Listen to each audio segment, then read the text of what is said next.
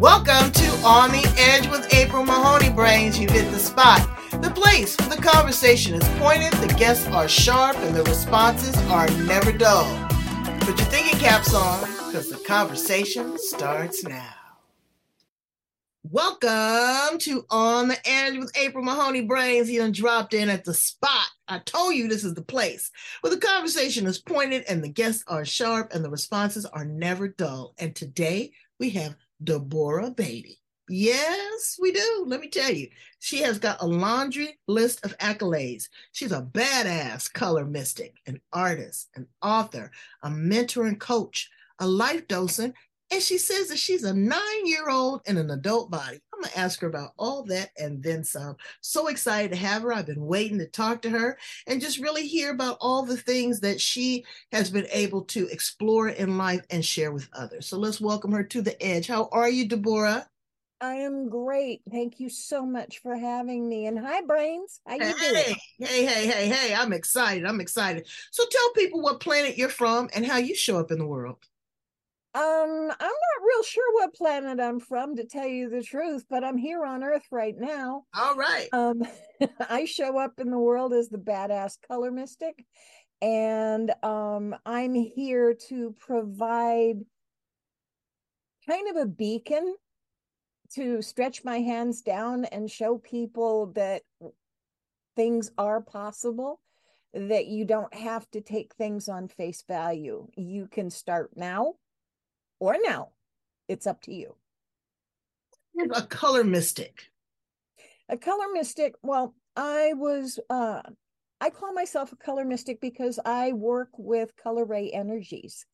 Um, I was born with a, a, a form of synesthesia, which is where um, sensory input comes into the body and takes a left turn on the way to the brain. Um, I perceive people as color. Um, it's not their aura or anything like that. It's it's something entirely different. And I was given to understand when I was 12 years old, this is something new, and it's up to me to bring it into the world. Um, I have taken um, a lifelong observation of people that I see as a certain color. Um, they have certain attributes. They act a certain way. Like my blues, they really like they're very soothing to be around. They're all about clear communication. They are my talkers, they are my yackers, um, my storytellers. The uh, people that are green, they like structure, they don't like change, things like that, you know. Well, and what so, color am I? And don't what, say brown. oh, I'm kidding. Um, you, my love, are um a gorgeous turquoise blue. Hmm, turquoise blue. That's good because I do love turquoise, the color. And I am to that. But you know, it was strange when you said green because green happens to be my favorite color. But another color that's very powerful in my life is purple. Uh-huh. And, and when I, yes, and when I meditate, that is the first color that I see is purple. And when I ask the universe, you know, I seek the light, I seek the light. The first color that always comes to me is purple. And so when I'm looking at my chakras and aligning my chakras, it really sets to where I am. And color plays such an important part in our lives. It tells so many stories. I have a friend that wears nothing but black, girl down to her panties and bras. Everything is black. And I What's said, she afraid of? I don't know. And they say that she lacks imagination, but she adores the color black. What black does, black, since black is an absence of color, mm. white is a balance of color. All colors are in white. Black is a is a lack of color. Mm-hmm. And what it does is it shields what's coming from you and what's coming into you. And so when I see somebody that wears all black, the first thing I want to know is what are they afraid of? Mm. Are they afraid of letting themselves loose or are they afraid of letting what's out there into them? Wow. And and so um this the color um I call it coloricity and it's a system of nine colors and they all have attributes but they don't really have that much to do with chakras. Um, there's some compliance, but but not a whole lot. and um, I do, you know, birth charts and full reports and all that kind of stuff using the colors. And I also do oracle card readings because I develop my own deck, and now, that's kind of fun. Okay, so now the mystic world. What do you say to the person that says it is woo woo, or the person that is afraid of it? Because religious doctrine has said, you know, through many texts, stay away from that. But if they really study the text, mystics have provided insight and information beyond the stars to these same people that proselytize and say don't do it. So again, what are they afraid of? Exactly, exactly. And if you know, I'm a really good judge of character. I mean, I can size people up, you know, re- my color sense really helps me know how to communicate with people. When mm-hmm. I was doing direct sales, you couldn't stop me. But um the thing is that I can go as mainstream as they want. We can talk about frequencies. I mean, the health uh the healthcare industry, the mainstream you know as as non woo woo as you want to go is talking about red light therapy and yellow light therapy and what it does to the body and how the bl- red blood cells respond to it. If you look at the lasers that they're using they're all going with the red lasers as opposed to green or yellow or purple which are always also available you get those pulse oximeters through COVID. We all got pulse oxes. Okay. It's red light that goes through your fingernail and measures how much hemoglobin you have. Mm-hmm. You know, these these are things. I mean, I can go as mainstream as they want. I have spent the I'm 70, I'm going to be 71. Shut the front spent, door. You are not 71. I am. I can show you my driver's license. Wow. And I have spent my whole life trying to get an understanding of how these color rays work and how they affect the people and i you know like i said i have spent a lot of time doing eh, doing research and you know i've got well everything is color. of color yeah, everything energy. is color you know when you do like a a, a cardiogram or uh you do a brain scan the first thing they do is they look at the color frequencies. Yep. no, yep. they look at the red. I mean, if you look at it, their prisons are painting their walls pink because it modulates the aggression. Um, if you look around at your grocery stores, certain walls are green, certain walls are, you know, they're a color. They're not all one color anymore. Right, because like that draws you to them uh-huh. so that you shop more, that you're more comfortable in that space. I totally right. I you totally know, get it. And branding. I mean, there are a number of people out there that are talking about your colors with your branding. Absolutely. You know? Absolutely. Color because therapy. they have psychological responses to those colors. Mm-hmm. And I mm-hmm. mean, I can go, you know, either way. I can go as woo as they want, right? I can go mainstream, you know, either That's way. perfect. So now you're an artist as well. Tell us a little bit about your art. Well, you know, I've been I have uh I pretty much started Created Life Strategies, which is my company, in 2004 and i worked and i worked and i worked to try and get coaching clients and it didn't work. And i didn't have a really good handle on what it was i was trying to do evidently. And it was as much growth for me as it was for anybody that i worked with.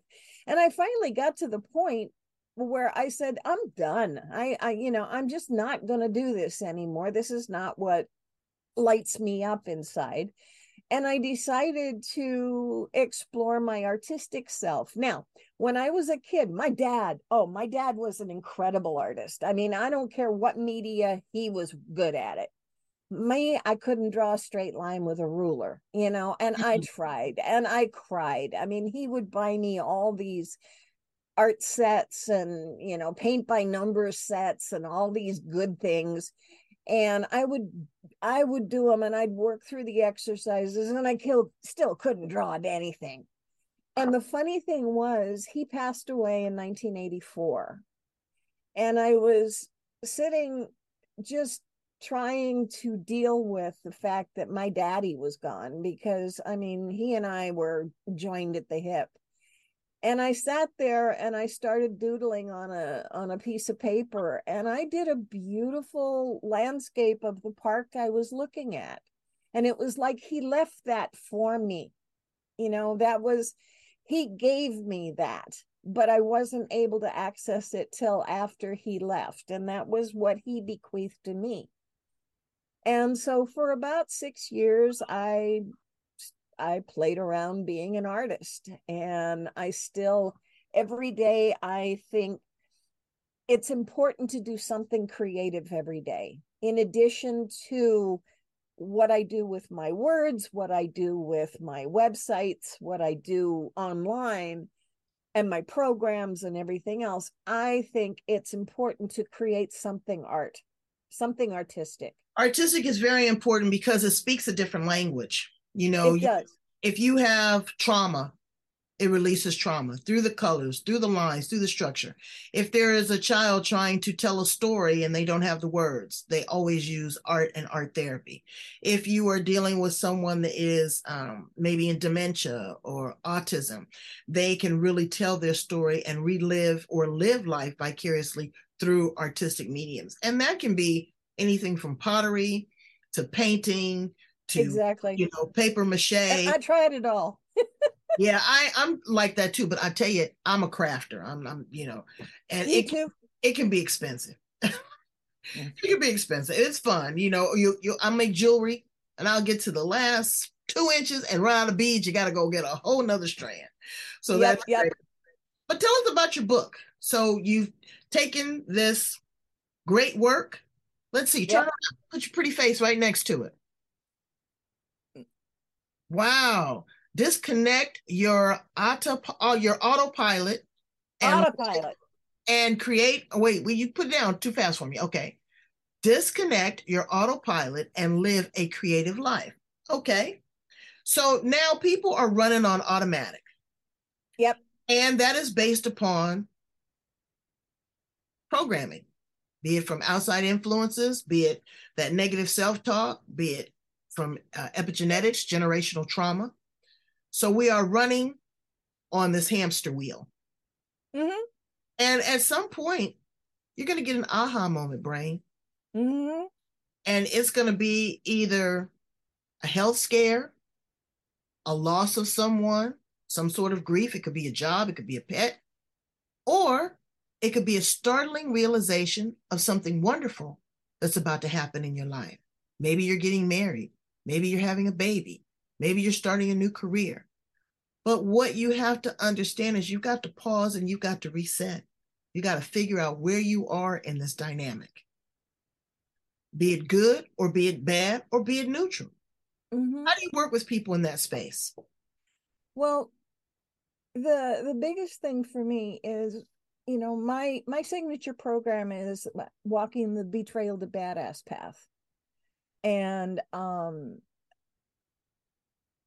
my autopilot um that kind of underlies everything that I do. Now, an autopilot is a should or an ought to that robs you of your ability to choose. And I'm all about living a life at choice. That's why I call it a created life because you get to create it.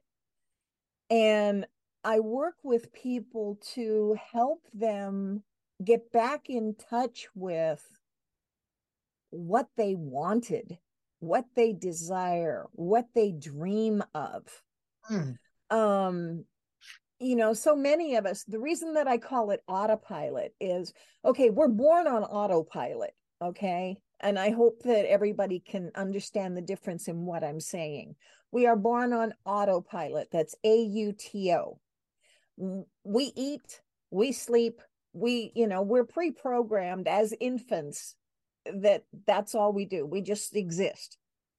And when you're running on autopilot, you are just existing. Once you start to become more aware, then the behavioral stuff starts coming in where you ought to do this or you should do that or if you want your parents to approve of you and not you know not be telling you what to do and yelling at you and things like that. You do what you ought to do. You know, we fall into that pattern. And so many times your autopilot, which is the O U G H T A, you're living somebody else's disappointment.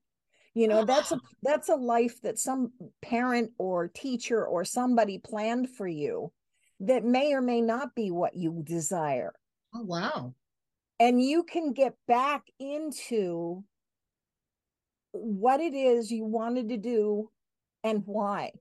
I mean, I have I have a um a mechanism that I call your um it's the shake your meaning maker machine.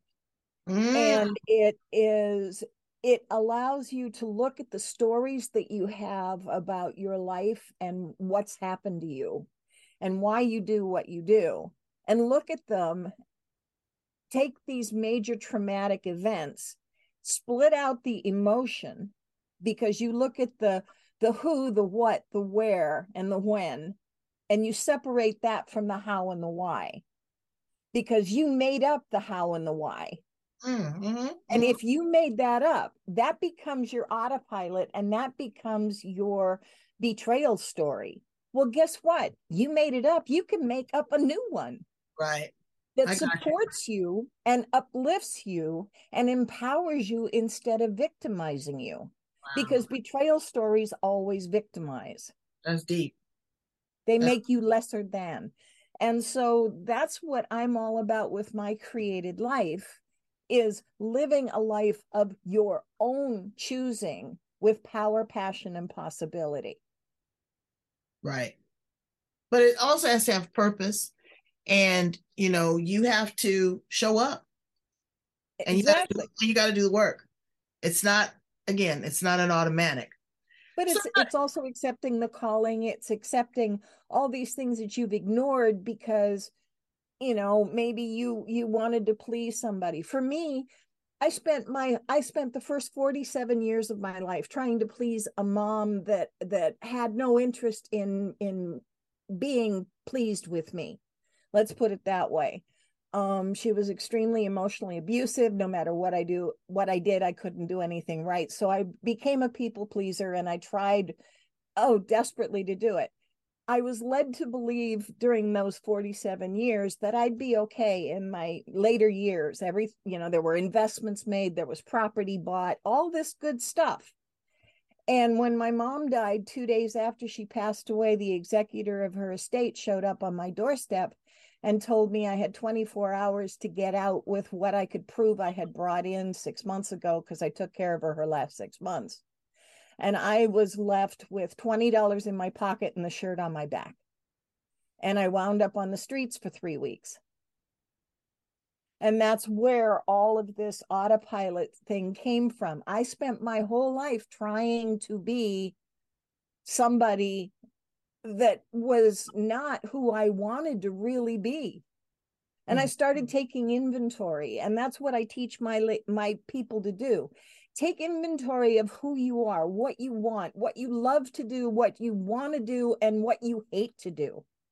What are you capable of? And slowly, what comes out of that is what you're here for, because we all have a divine purpose and you get to clarify what you're here for and how to go do that.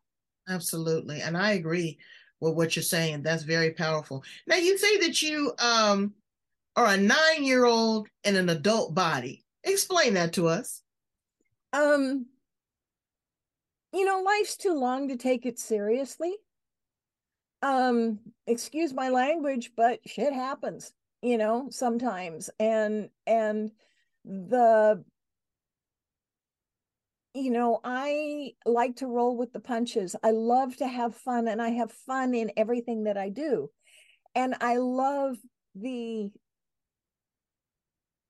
you know, if you've ever hung out with a kid, the sense of wonder, the sense of discovery, of, of finding out things that are are mundane and everyday to those of us that are over that age but there's still this sense of exploration and discovery and wonder and i want to keep that wonder in my life, even at 71, where I have seen some things. Oh my goodness, let me tell you, I have seen oh, some I things. Know, I know, I know, I but know. I still want to keep that sense of wonder. I still want to do experiments on, hey, what happens if I do this? Right. That childlike innocence. That's exactly. what keeps things pure. That's what keeps things exciting. That is what stimulates our imagination. That's what pushes our growth and development. So I love that because I tell you, sometimes I get into my zone too, where I like to, you know, color and yep. You know, oh, just, I, right now it's watercolors. I'm going crazy for watercolors. Well, watercolors is not my friend because I I don't know if I use too much water. Mine either. yeah, you, you you gotta you really have to have a technique for watercolors because they they rain. So let's ask some fun questions of you before we conclude this interview. If you were an appliance in the kitchen, Deborah, what appliance would you be?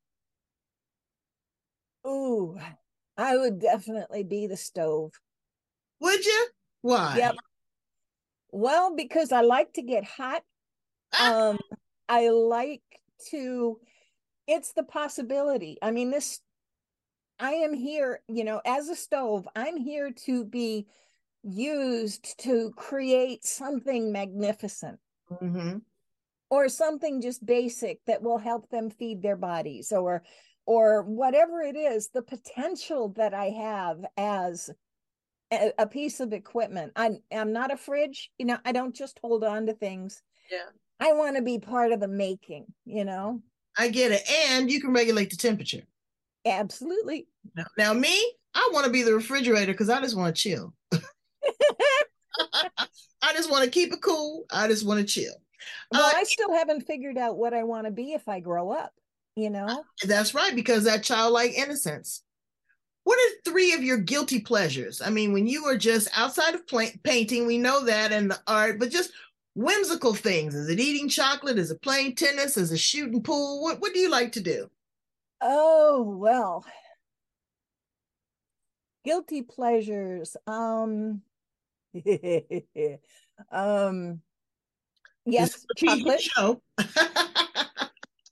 um yes chocolate. Um paranormal romance books on kindle.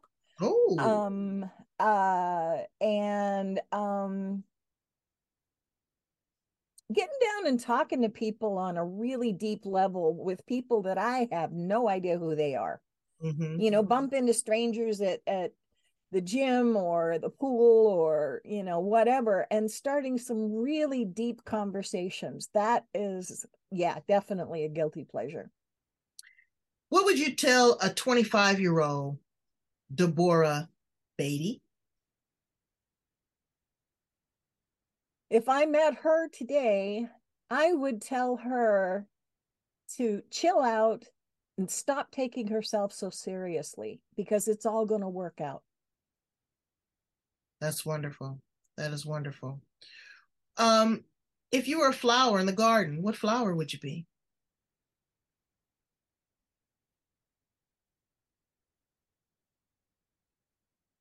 I think I'd be what are they called? A peony. I think they're you know what? When when you said that, I was thinking, I said, she's a peony. I love them. They so I was turned on to them. You know, they weren't my particular favorite flower because you know but when my mother passed away my uh my daughter's boyfriend came over and brought me this was the first thing that i got and these peonies just they turned my life around. They were so beautiful and they're very expensive too. Well i've got a huge bush out in front of my house and oh, so when they bloom they're just magnificent. Now gorgeous. Other flowers that I really enjoy are like anthuriums and protea, because uh, I was raised in the tropics and, mm. you know, I'm mm-hmm. used to island flowers and, you know, um, bird of paradise. I mean, I love anthuriums because they so they're so with me with my nine year old because I feel like I can stick my tongue out at everybody. That's funny. And in closing, what do you want your legacy to be, Deborah? I want when I go, when I finally decide to go, I want to leave a hole. I want to be missed. And I want people to say, she made a difference. She gave everything that she had and she made a difference. It's beautiful. I love that. Tell my brains how to get in contact with you, how to work with you, and how to pick up a copy of your book. Well, they can get my book on Amazon. Uh, it's available, or if they'd like one uh, autographed, they can order it through my website. Um, my website is createdlife.com. You can reach me with um, my email, which is, uh, let's go with um, contact at createdlife.com and uh or the facebook i'm i'm on all kinds of social media. Just you know just google me you'll find me. Well we are going to google you we're going to love on you and we're going to enjoy the nine year old that you still aspire to be. Brains you know i bring you the best and the brightest. I bring you the most sensible people. I don't try to bring you you know nothing too way out. Well yeah i take that back. Sometimes i sometimes i take yeah sometimes i take you way out there. But you know what that's to reel you back in because I want you to have a sense of balance. And sometimes I want you to be off balance because then that way you understand what it is to be left, what it is to be right, and what it is to be centered. And we're centered here on the edge. I want to thank you so much, Deborah Beatty, for being here on the edge with me and my brains. Um, you've really kind of elevated us to another level. And Brains, I want you to uh, contact her, purchase a copy of her book, go in, like, love, and subscribe to On the Edge with April Mahoney, uh, to the podcast. Subscribe, tell a friend, check it out. Come on, be a guest. We'd love to have you. Thank you so much, Deborah. You are a queen. You're welcome. Thank you so much. All right. Be good to yourself, Brains.